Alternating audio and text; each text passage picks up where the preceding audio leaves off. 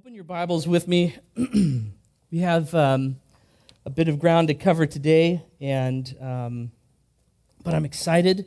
As we were just worshiping here at the end, I was thinking of this. Um, what was the song we sang at the end? I will build my life upon your word. It is a firm foundation. I will trust in you alone, and I will not be shaken. And I was thinking to the outsider, we must seem like such an odd people. Christians must look so weird, especially if you walk into a church gathering. You're like, what is this? They're raising their hands, they're singing these words. Who sings things like this? And I was thinking, you know what? We are a different people. And, I, and the scripture in 1 Peter came to mind, and just by way of, of rolling into this morning, 1 Peter chapter 2 9, but you are a chosen race a royal priesthood, and a holy nation, a people for his own possession, that you may proclaim the excellencies of him who called you out of darkness into his marvelous light. Once you were not a people, but now you are God's people. Once you had not received mercy, but now you have received mercy. And I was thinking, gosh, we are a different people, are we not? But it's a wonderful, a wonderful thing that we are different. This morning, we're going to begin our series um, officially in the book of Matthew. The last couple of weeks, um, we heard from Rick, and he laid just a, a wonderful kind of overview of the theology of the kingdom of God.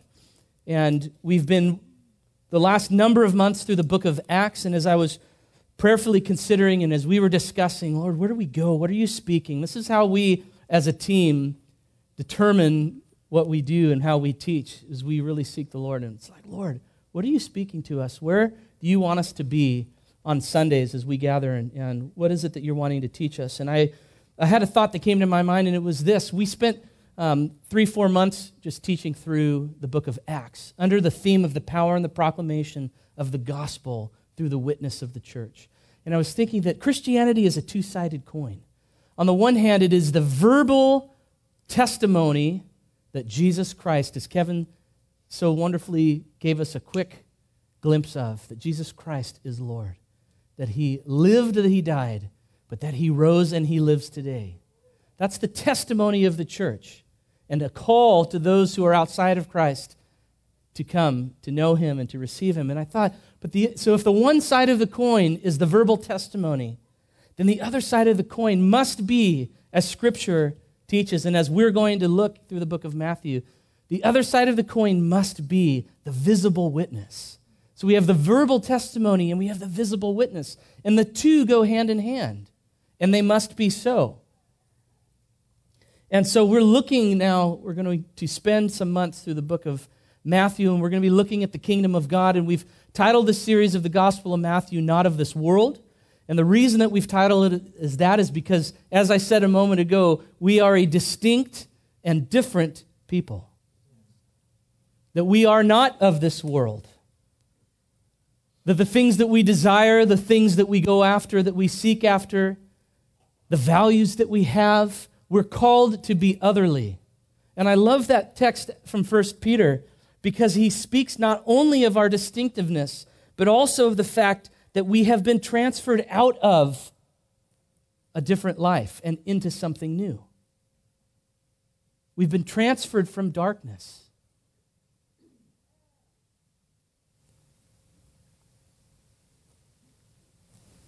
So we have the verbal testimony and the visible witness. As Christians who live on this side of the cross, this side being on this side of the resurrection, on this side of the death and the resurrection of Jesus Christ.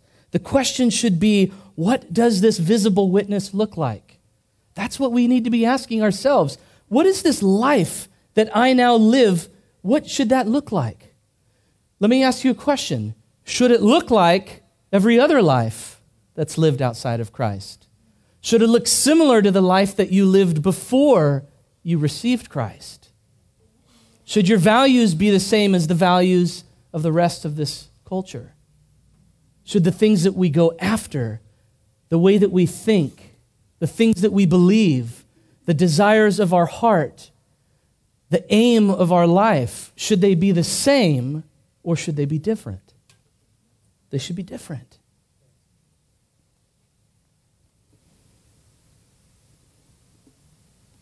These are all questions that have practical, life related answers, and questions that I believe we must be asking ourselves if we are not already.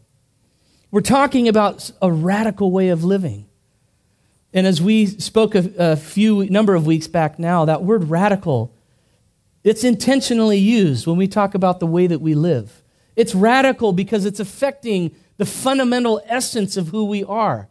That's, that's what it means to be radical. When something is radical, the essence of what it is is changed. And is that not true of the Christian life? The essence of the Christian life is changed. So we live a radical life. And I was thinking too, why is that true?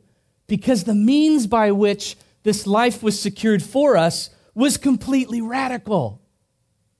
The means by which Jesus Christ rescued us, as Scripture tells us, and transferred us. This is intense and radical terminology. And so, the means by which we were secured, and therefore, it would be reasonable to think that if we were saved and transferred in a radical way, should we not then live in a radical way? In a completely otherly way? And as we studied Colossians, we saw what Paul said that and when he uses the terminology that we were rescued, that we were transferred from the kingdom of what? Do you remember? Darkness. The kingdom of darkness and transferred into the kingdom of the Son. So here we see Paul now is presenting two ages, which is what Rick has spoke of the last couple of weeks. The one age, which is the age of darkness, the other is the age of the kingdom of the Son. And Scripture teaches us that we have been transferred as Christians from one to the other. Does that make us better? No, but it makes us different. And why is that distinction important?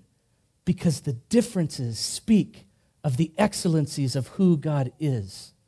The distinctiveness of this people group, of us, of us collective, speaks of the excellency, of the goodness, of the grace, of the mercy, of the love, of the faith, of the supremacy, of every other adjective that you can think of to describe the character of God are all displayed now through us as a people. At least they ought to be. And so this morning, as we begin in the book of Matthew, I want to look at Matthew chapter 1. And at first glance, it might seem like somewhat of, an, uh, of a boring portion of Scripture, if there is such a thing, for the carnal mind, right? Just kidding. I'm just kidding. It's, like, it's, the, it's, it's Matthew's genealogy, is what we're going to look at today in Matthew chapter 1, verses 1 through 17. But before we get there, I want to make sure, I'm going to take a moment, and I want to actually take a few minutes and I want to just continue in laying this kingdom theology. Because there was something that I realized that I had never seen before as I began to study and prepare for this series through the book of Matthew. And it was this that the entire story of the Bible is a kingdom story.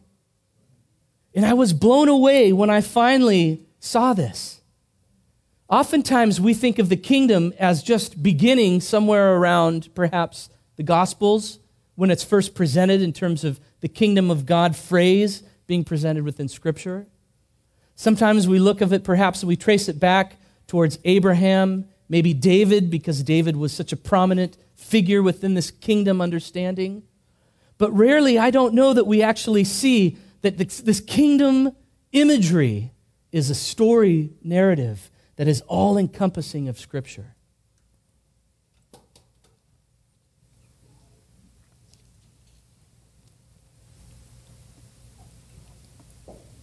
At the very beginning, it begins in Genesis with this kingdom imagery.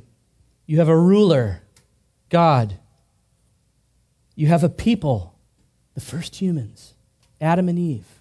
Did they exist? Yes, they existed.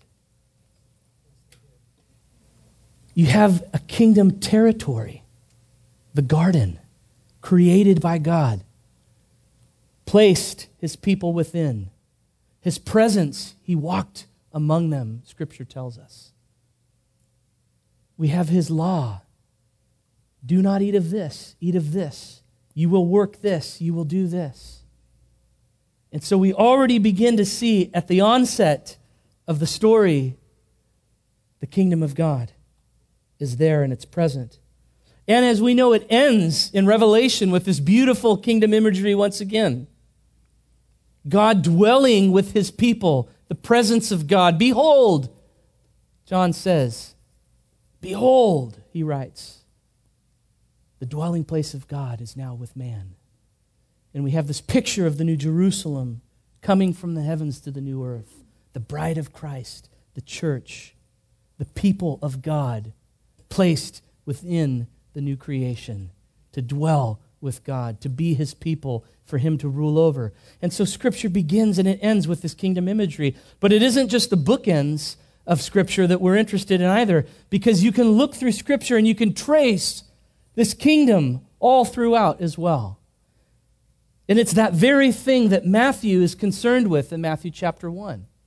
It isn't just happenstance, but it's intention it's brilliance on Matthew's part, quite frankly, that he lays out for his readers, and we'll see in just a moment. He lays out for his readers who were predominantly Jewish, who had this understanding of kingdom imagery. And he lays out very intentionally for them the genealogy tracing, tracing from Abraham to Jesus. But I'm getting ahead of myself. You and I today find ourselves in the final chapter of this epic kingdom story we are a part of this kingdom story. And that is an important, important truth as well. So, as I said, I want to just make sure that we're all on the same page. I, one of the things that I realized as well personally is that um, there seems to be somewhat of a, of a dearth of whole Bible teaching on kingdom, where all of Scripture, as I said, is considered in this narrative. Often we see that, as Rick spoke of last week or two weeks ago, we see that it often is emphasized in one particular the kingdom of God is this one thing. The kingdom of God is this right here in our attempts. And, and I believe that the reason that the kingdom understanding, that kingdom theology isn't fully well developed, at least in terms of mass teaching, is because much like some other important truths within Scripture, it's not explicitly stated in a concrete definition. This is what the kingdom is but it's implied. There's imagery, there's inference throughout Scripture, and it's on the onus is on us as Christians to look at, to understand, to study within the whole totality of Scripture the truthfulness of what this is.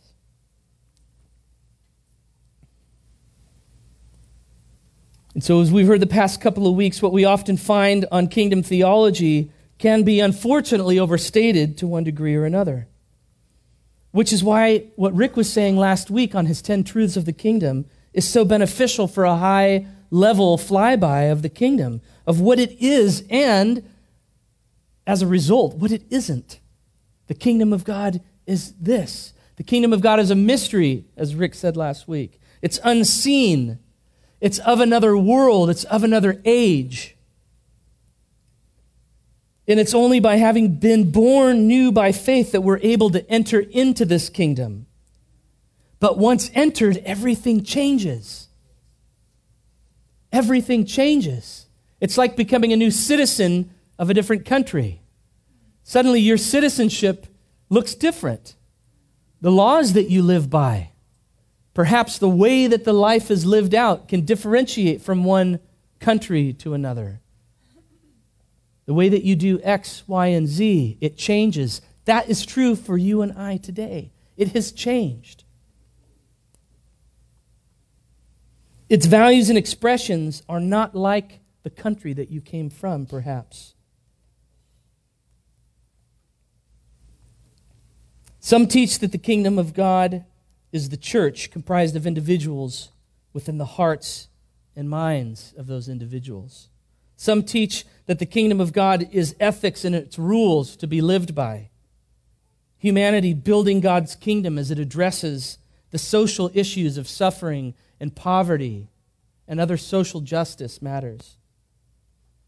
Some see the kingdom of God as solely or primarily as the power and the authority of the king. We advance his rule here on earth through his power over sickness, over demonic authority. And so you can see that if it becomes about one thing, then it is often at the detriment of the others. It becomes heavily tilted to one degree.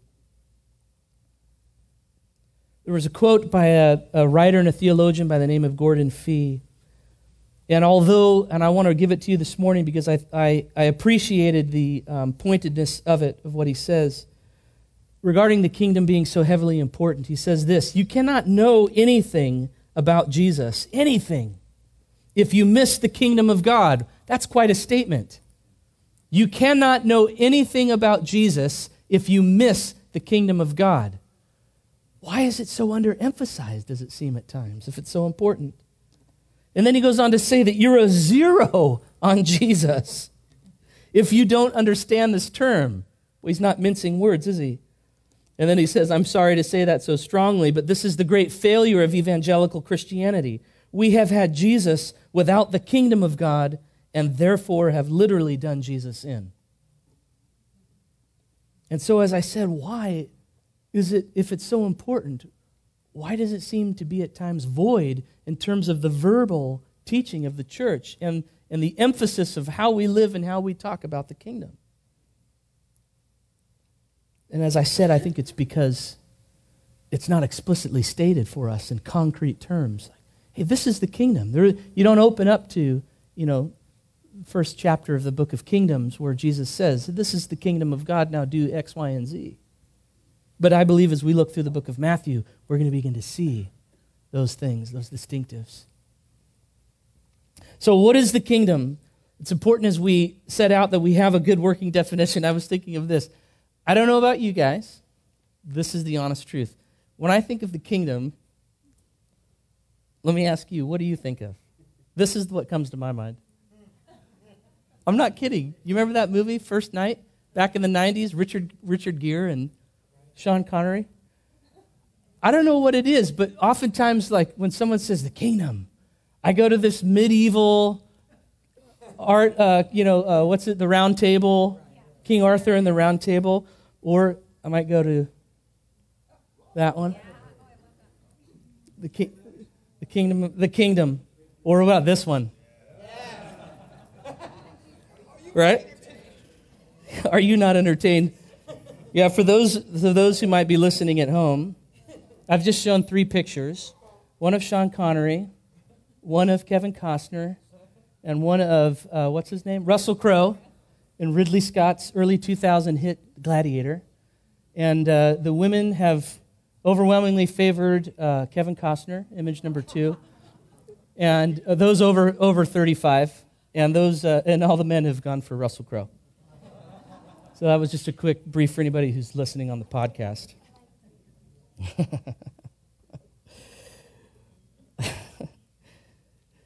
My point is this it, it, I think that kingdom imagery is actually lost on us today. I don't think we have a grid for kingdom imagery.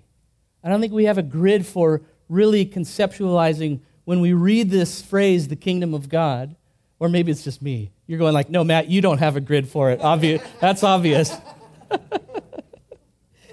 as, modern, as modern day Christians, we don't think in terms of king and kingship and rule and kingdom territory.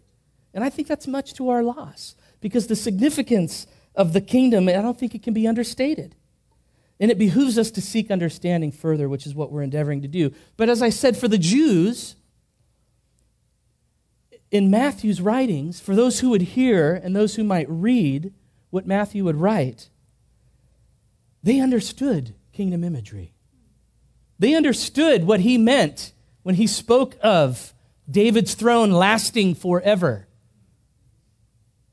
A people who God would secure for himself. It wasn't lost on them.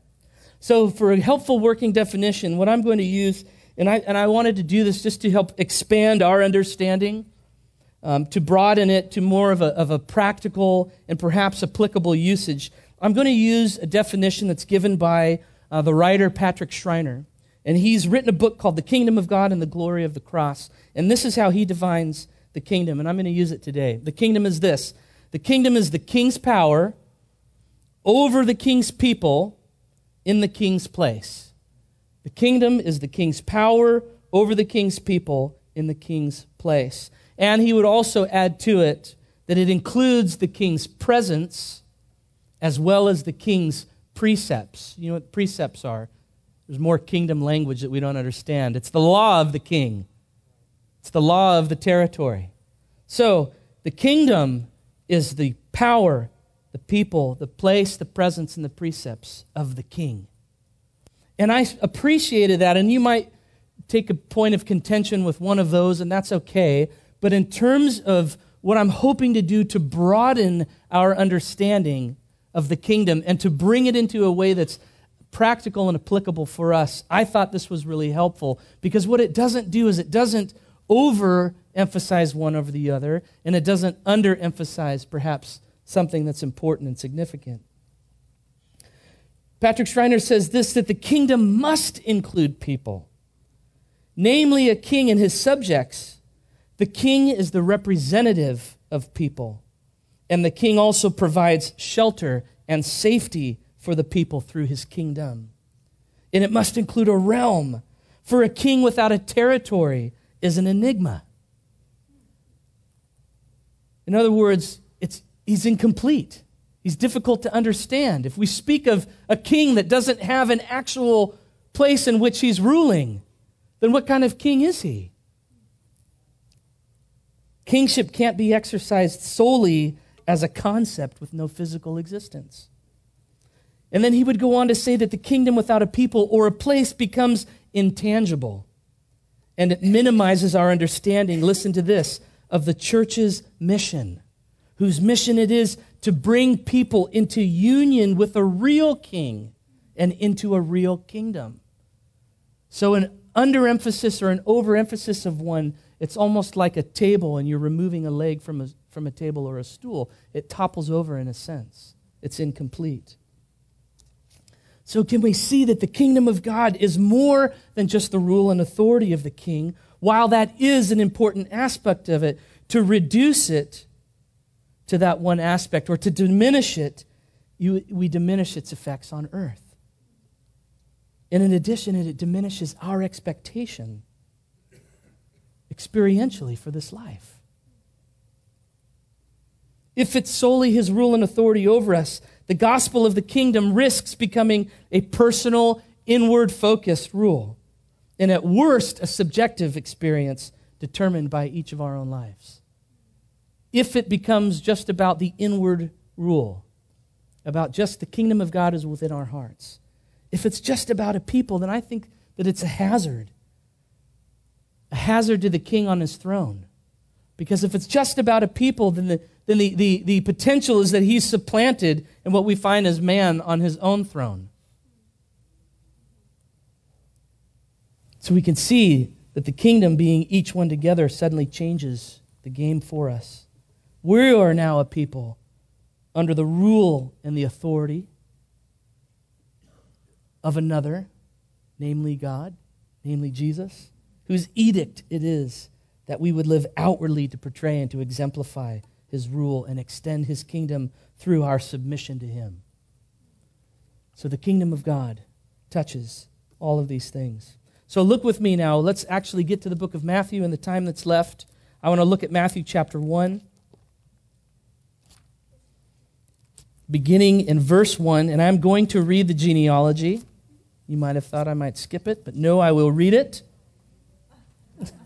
I heard that. Whoever said that, I won't look your way.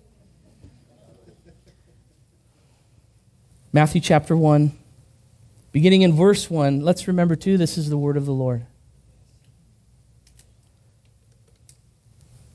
The book of the genealogy of Jesus Christ, the son of David, the son of Abraham. Abraham was the father of Isaac, and Isaac the father of Jacob, and Jacob the father of Judah and his brothers, and Judah the father of Perez, and Zerah by Tamar, and Perez the father of Hezron and Hezron the father of Ram, and Ram the father of Amminadab, and Amminadab the father of Nahshon, and Nahshon the father of Salmon, and Salmon, the father of Boaz. Yea, Boaz. By Rahab, and Boaz, the father of Obed, by Ruth. And Ruth, excuse me, and Obed, the father of Jesse. And Jesse, the father of David, the king. Important article. Yea, David. And David was the father of Solomon by the wife of Uriah. And Solomon, the father of Rehoboam. And Rehoboam, the father of Abijah. And Abijah, the father of Asaph. And Asaph, the father of Jehoshaphat. And Jehoshaphat, the father of Joram. And Joram, the father of Uzziah. And Uzziah, the father of Jotham. And Jotham, the father of Ahaz and Ahaz the father of Hezekiah, and Hezekiah the father of Manasseh, and Manasseh the father of Amos, and Amos the father of Josiah, and Josiah the father of Jeconiah, and his brothers at the time of the deportation to Babylon. And after the deportation to Babylon, Jeconiah was the father of Shealtiel, and Shealtiel was father of Zerubbabel, and Zerubbabel was the father of Abiud, and Abiud the father of Eliakim, and Eliakim the father of Azor, and Azor the father of Zadok, and Zadok the father of Achim, and Achim the father of Eliud, and Eliud the father of Eleazar, and Eleazar the father of Matthan. I think that's how you might pronounce it. And Matthan the father of Jacob, and Jacob the father of Joseph, the husband of Mary, of whom Jesus was born, who is called Christ. So all the generations from Abraham to David were 14 generations and from David to the deportation to Babylon, 14 generations, and from the deportation to Babylon to the Christ, 14 generations. Lord, we thank you for the word of God. Lord, today we continue to worship you through our submission to your word and to your spirit. And we ask, Lord, that you would continue to speak to us now as we move through your scripture and we move through to seek understanding and truth, Lord, of what it is that this church, that this people, that this ransomed community is for your kingdom, Lord. We praise you for the Word of God, for the enduring Word, for the life of the Word of God, and for the Spirit that gives us understanding. In Jesus' name, we say together, Amen. So, very quickly, there's, let me say this there is a lot um, that we won't look at within this genealogy. Obviously, we have many names. Many of these names are amazing people who have done significant and wonderful things as it pertains to this kingdom narrative. Obviously, for the sake of time, we're not going to go through every single one of those. So if you were concerned that we were about to launch into 50 some odd names or however many names were just listed right there, rest assured we're not. But just like I took some broad steps a moment ago through the kingdom, I want to do the same thing with the genealogy. I want to look at more of Matthew's intention, what Matthew was trying to um, to begin with as he starts with the genealogy at the very beginning and the onset of his book. And I would also say this um, it's worth your own personal time to look and to study at more in depth of what this genealogy has to offer. And, and just beginning to scratch the surface, it's really profound. I will say this as well. Um, the very end of that, it talks about the 14 generations. It's actually Matthew, it's thought that there was more of a literary style for the sake of symmetry. So you'll also, you probably go like, oh, wow, it's 14, 14, and 14. It's actually not 14, 14, and 14. Matthew has intentionally left some generations out. And it's thought that that was more for a, for a literary style um, for the sake of symmetry as he was communicating it. So that was just a little bit of a side note. I mean, I don't mean to deflate you, you know, but at the same time, you should know there wasn't 14 generations only. Um, but I want to begin with this these first eight words that Matthew opens with, and that's where we will begin as well. He begins with this the book of the genealogy of Jesus Christ. The book of the genealogy of Jesus Christ. And then he says, the son of David, the son of Abraham. Matthew opens with such a profound and brilliant first eight words. The book of the genealogy of Jesus Christ. The word for genealogy in the Greek those of you who've studied it would know, is the word Genesis. The genesis of the record of Jesus Christ.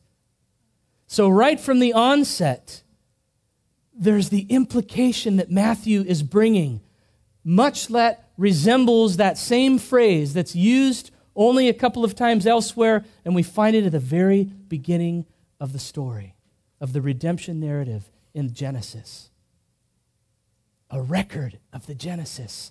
And in Genesis, Moses uses it for the heavens and the earth. And here, Matthew is echoing that same phrase, a record of the Genesis, implying that God is doing something new, that there's a beginning, much like there was a beginning in Genesis, there's a beginning. But instead of the heavens and the earth, it's Jesus Christ. That's like goosebumps moving up and down my arms. So amazing and so brilliant that Matthew begins this way. That wasn't by happenstance, that was intentional. The genesis of Jesus Christ. And therefore, placing Jesus as the climax within God's story, placing Jesus as, as the pinnacle of his storied timeline of this kingdom redemptive narrative. He's laying a foundation and an expectation for the listeners and the readers that through Jesus Christ, God was beginning something new, which we understand as the new creation. But the significance of the placement within the genealogy cannot be understated, of course. Jesus would mark the beginning of a new age on earth. The kingdom which God gave to Adam, the kingdom which is, which is shown within the beginning of Genesis, which was lost because of sin. And by sin, in comes the kingdom of darkness. And now, throughout, from Genesis all the way through to Matthew, is this story of parallel kingdoms in conflict with each other. So, the kingdom which Adam lost, the kingdom which Adam was created into but lost by sin, that kingdom, Jesus was establishing again on earth. And so Matthew's choice of Genesis to begin his story speaks not only of the genealogy, but it also speaks of what would immediately follow. With a brilliant double entendre, the Genesis, not just the genealogy, but the story that Matthew was about to tell the story of the new creation, the story of the king, the story of the restoration of the kingdom on earth, the story of a new humanity, the story of a new people group who look different, who live different, who reflect the rule, who occupy the territory, who resemble the values, the system of the kingdom, etc., etc. That's what Matthew is saying as he sets out. Jesus, the anointed king, from a royal lineage would establish his kingdom.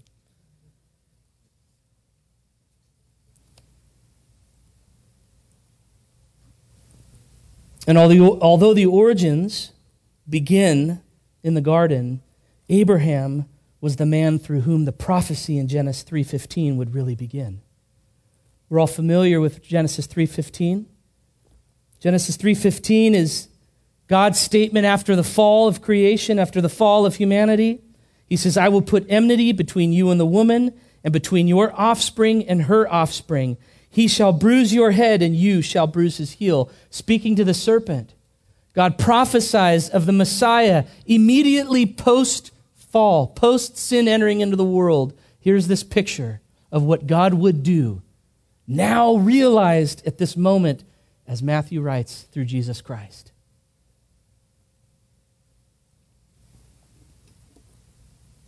Matthew begins his story by showing that Jesus is the continuation of Israel's story. He's the continuation. By beginning with Abraham, he shows that Jesus is in line with Abraham's promise. That that which was promised to Abraham, which we're going to look at here more within the next few minutes, Jesus is a continuation of that very thing. So in Abraham, is, and I want to, these are the three, and we're going to look at Abraham, David and Jesus, those three from this genealogy. Because I think by looking at those three, we can get a good enough perspective as to Matthew's intention, at least within the amount of time that we have. So in Abraham, the idea of the power, again, using our definition of what the kingdom is it's the, kingdom, it's the king's power, over the king's people and the king's place, and including his presence and his law or his precepts. Through in, so in Abraham, this idea of the people, of the place of the power, of the presence, all of it is seen for the first time since the garden. So we have the garden, and we have the two kingdoms running parallel with each other God preserving, God continuing. We know, of course, what happened with Noah. God begins again. And then Abram comes into the scene. And God calls Abraham. And so, for the first time since the garden, we see this imagery of the kingdom resurrect itself. And so, Matthew begins there because Matthew knows that his readers and his hearers will understand the significance of Abraham, the father of the faith, right? Genesis 12, verse 1, we see the blessings promised to the earth through Abraham, the power of the king. The power of the king. Genesis 15, 17, the land that was sworn to him, there's that territory.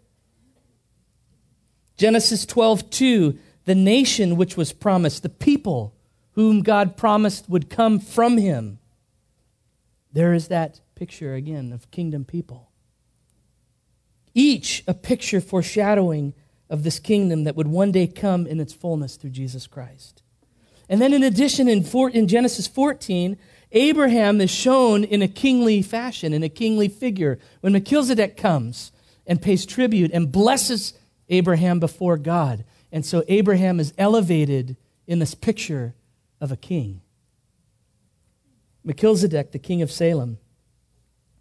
And then we know, of course, the Old Testament as, as, as God's preservation of this seed which he promises in Genesis chapter 3:15 that, that we read a second ago.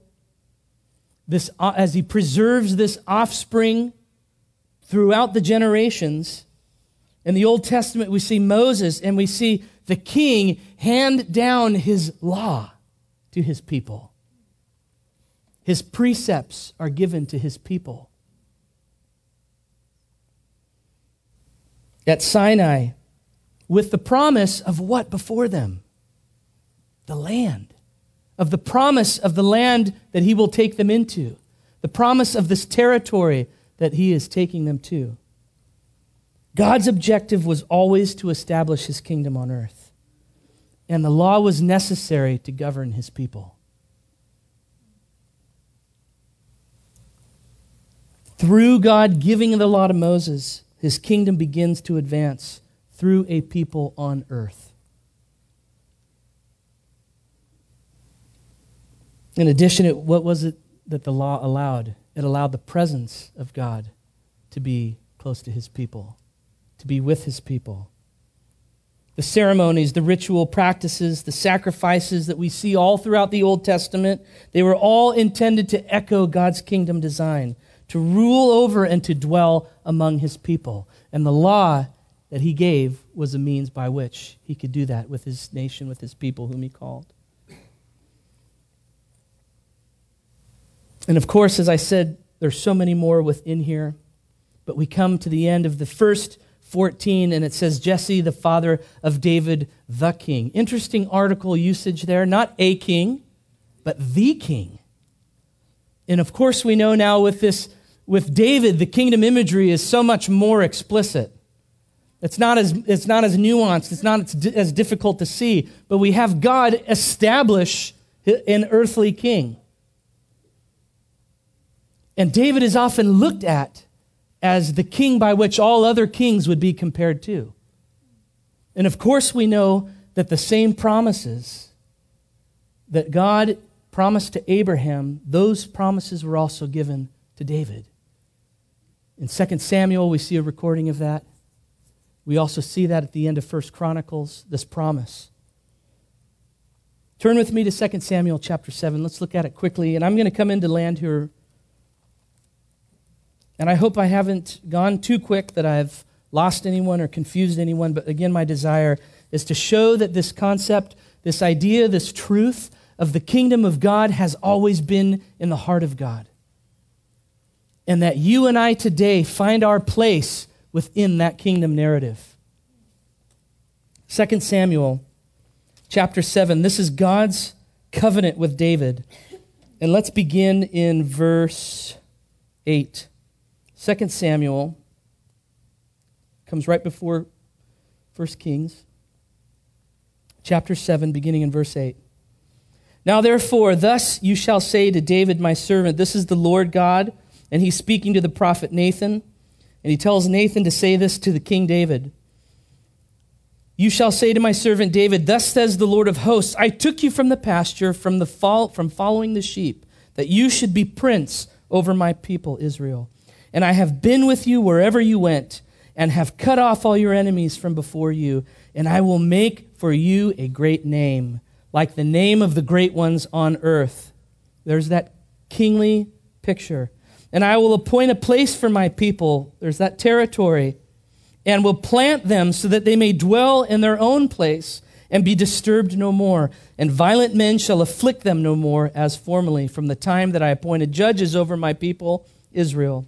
And I will give you rest from all your enemies. Moreover, the Lord declares to you that the Lord will make you a house. When your days are fulfilled and you lie down with your fathers, I will raise up your offspring. Now, look, he's shifting in his prophecy and his covenant. I will fulfill, when your days are fulfilled, I will raise up your offspring after you, who shall come from your body, and I will establish his kingdom.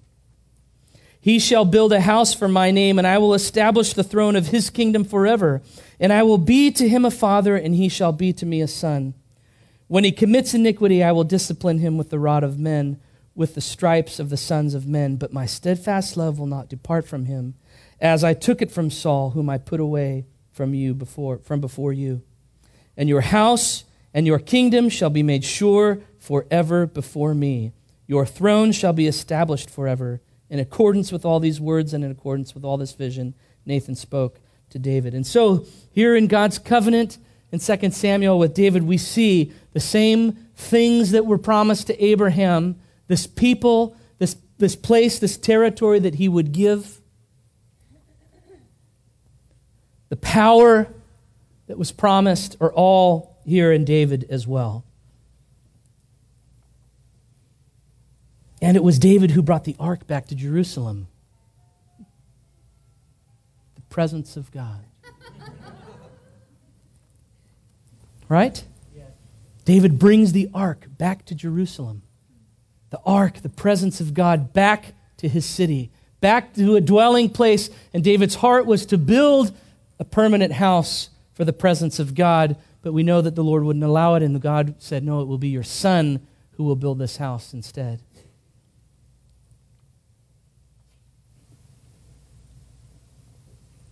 And even though his covenant with David, even through his covenant with David, God is looking beyond to his offspring one who would come from his own body, a kingdom, whom he, the Lord, would establish. He shall build a house for my name, and I will establish his throne forever. And here is a picture of this kingdom theology of Jesus Christ, the one whom Matthew, of course, ends with. And as, as the prophets, as it continues, and the prophets point to this and they speak of it. In Isaiah, we know well, in Isaiah chapter 11, he speaks of the stump of Jesse and the root that would come from the stump of Jesse. And who was Jesse? But David's father. And so the prophets speak to this kingdom narrative. And they speak of what will, and they foreshadow, and they point towards, and they say, Look towards. Do not miss what God is doing despite being deported and exiled in Babylon. Do not miss God's eternal purpose, what God has always determined would be his kingdom here on earth. And Isaiah says, And the Spirit of the Lord shall rest upon him, and speaking of the stump from which the root shall bear fruit. And the Spirit of wisdom and understanding and the spirit of counsel and might, the spirit of knowledge and fear of the Lord. Righteousness, he says in Isaiah chapter 11, shall be the belt of his waist, and the faithfulness the belt of his loins. Jesus Christ. Matthew's record continues with so many more men and women. He's got adulterers, he has prostitutes, murderers. All. Why? Why do you think Matthew chooses such a wide variety of people? Such a, a decorative background of those whom he would state. It's to show that the, that the plan of God for the kingdom establishment was not because due to anything that man would do or preserve. It was to show that God, despite human weakness, God was doing something. God's plan would continue. God would have his way of establishing his earthly kingdom. That's why these men and women's names are in here. To show, despite us, in spite of the things that we do, God will establish that which he purposes. Would not be of man's doing. And as he closes, and we'll close here as well, he, he closes with Jesus Christ. And of course, we know in Jesus Christ, as it was foreshadowed, as it was alluded to, we see again the power. Of course, we know all authority has been given to Jesus Christ. The power is given to him. The people are given to him. The Israel, the nation of Israel, the, the Gentiles are grafted in. They're brought into the covenant that God gave with Israel, of which we are now a part. And that picture of the New Jerusalem coming down from heaven in Revelation, that's God's people, it's His church. The presence of God, the indwelling of the Holy Spirit within us, the, the indwelling of the Spirit of God within His church. And of course, we know that this new creation, this new kingdom, would no longer have the law written on stones, but it would be written upon our hearts. And the presence of God indwells us and it indwells us as a church. And now we as a people, we live in this kingdom. And so the, the idea of a continuation, that Jesus is just a continuation of Israel's story, is so important because you and I now stand over here. If that was Abraham and David and Jesus, here we are, and we find ourselves today in the exact same story with the same thrust and the same emphasis that Jesus had with establishing his kingdom. And we have it here. And so, you guys, we look different. And so, some of these issues of, gosh, I just don't want to do this and I need to do that, they become moot because it's about the king and his rule. And it's about the presence of God within us and the law of God being made manifest both in our hearts and through us by the Holy Spirit. And let me just show you this because I know that I'm known for my absolutely fabulous keynotes. As Rick was speaking last week, I had this picture. This was the picture I had. The outer circle is the kingdom of God, that which has always been. The inner circle is the kingdom of the age. It's that which as sin came into the world, as I said, through Adam was established. And here in the center, we have this kingdom of God on earth that I'm speaking of right now. And I saw this picture of it piercing. The kingdom of God pierced through Jesus Christ. It pierced the kingdom of the age. And it established his earthly kingdom here. And you and I now are in that inner orangey, burnt orange, red circle. And we are piercing the kingdom of the age. And we're not shrinking back. We're not afraid. We're not fearful. We're not frightened. But we take the law of God. We reflect the law of God. We, through the grace of God and the Spirit of God, the power of the King is effective in our life and through our lives and through His church. And so we are a part of this peculiar and different people. And as I began with, a holy nation, a royal priesthood from the lineage of David, from the lineage of Abraham through Jesus Christ. We're something different. And so I want to end with just a single question, and this is it Which kingdom will you build? Which kingdom will you build? Will you build that which is of the present evil age, as Paul tells us? Or will you build that which is of the king? And if it's of the king, then it behooves us to understand what that looks like and how we are to build it. And so, as we endeavor through the book of Matthew, that's what we will look at. Now, what does this look like? What does this look like for this peculiar, different, otherly people to pierce the kingdom of this age? Would you stand with me, please, as we end? Father, we thank you for just the absolute beauty and the profundity of your plan on earth. Lord, we are, we are glad to be a part of it. Father, we're thankful. We hold none of it as our own. We hold none of it as, as that which we've secured, Lord, but as we've seen, it has always been within your heart to do this very thing. And so, Lord, we ask today that you would, through this time, just build within us a sense of distinctiveness, that you would, you would build within us, Lord, a passion for being otherly, a, a people to reflect something other than what this rule of this age reflects, Lord God. And I pray, Father, for those of us who find ourselves one foot in and one foot out, drawn back to the kingdom of the age, Lord, by the desires of our hearts, that we would find ourselves enamored with the King of the kingdom of God. And therefore, the desire to serve and again reflect and to honor Lord God. We ask for the grace of the Lord Jesus Christ to help us in this matter. And Lord, I pray that this church would be a church for the kingdom in the city of Sacramento. That we would pierce the spirit of the age, Lord God, by the truth of the words that we speak and by the visible witness of the lives that we live. Lord, I pray that we would no longer live as those who are of the world, but Lord, let us live as those who are of the kingdom of God. I pray that our heart's desires, that the trajectory of our life, that the things that we seek after, Lord, would be of you. And as we stood today as a community and, and, and committed to support family, Lord, I pray that our children would be raised as children of the kingdom of light that they would be taught from a young age that it looks different, that they live different, that we act different, that we spend our money in different places, and that we value things that are different, that are not what the world says are valuable.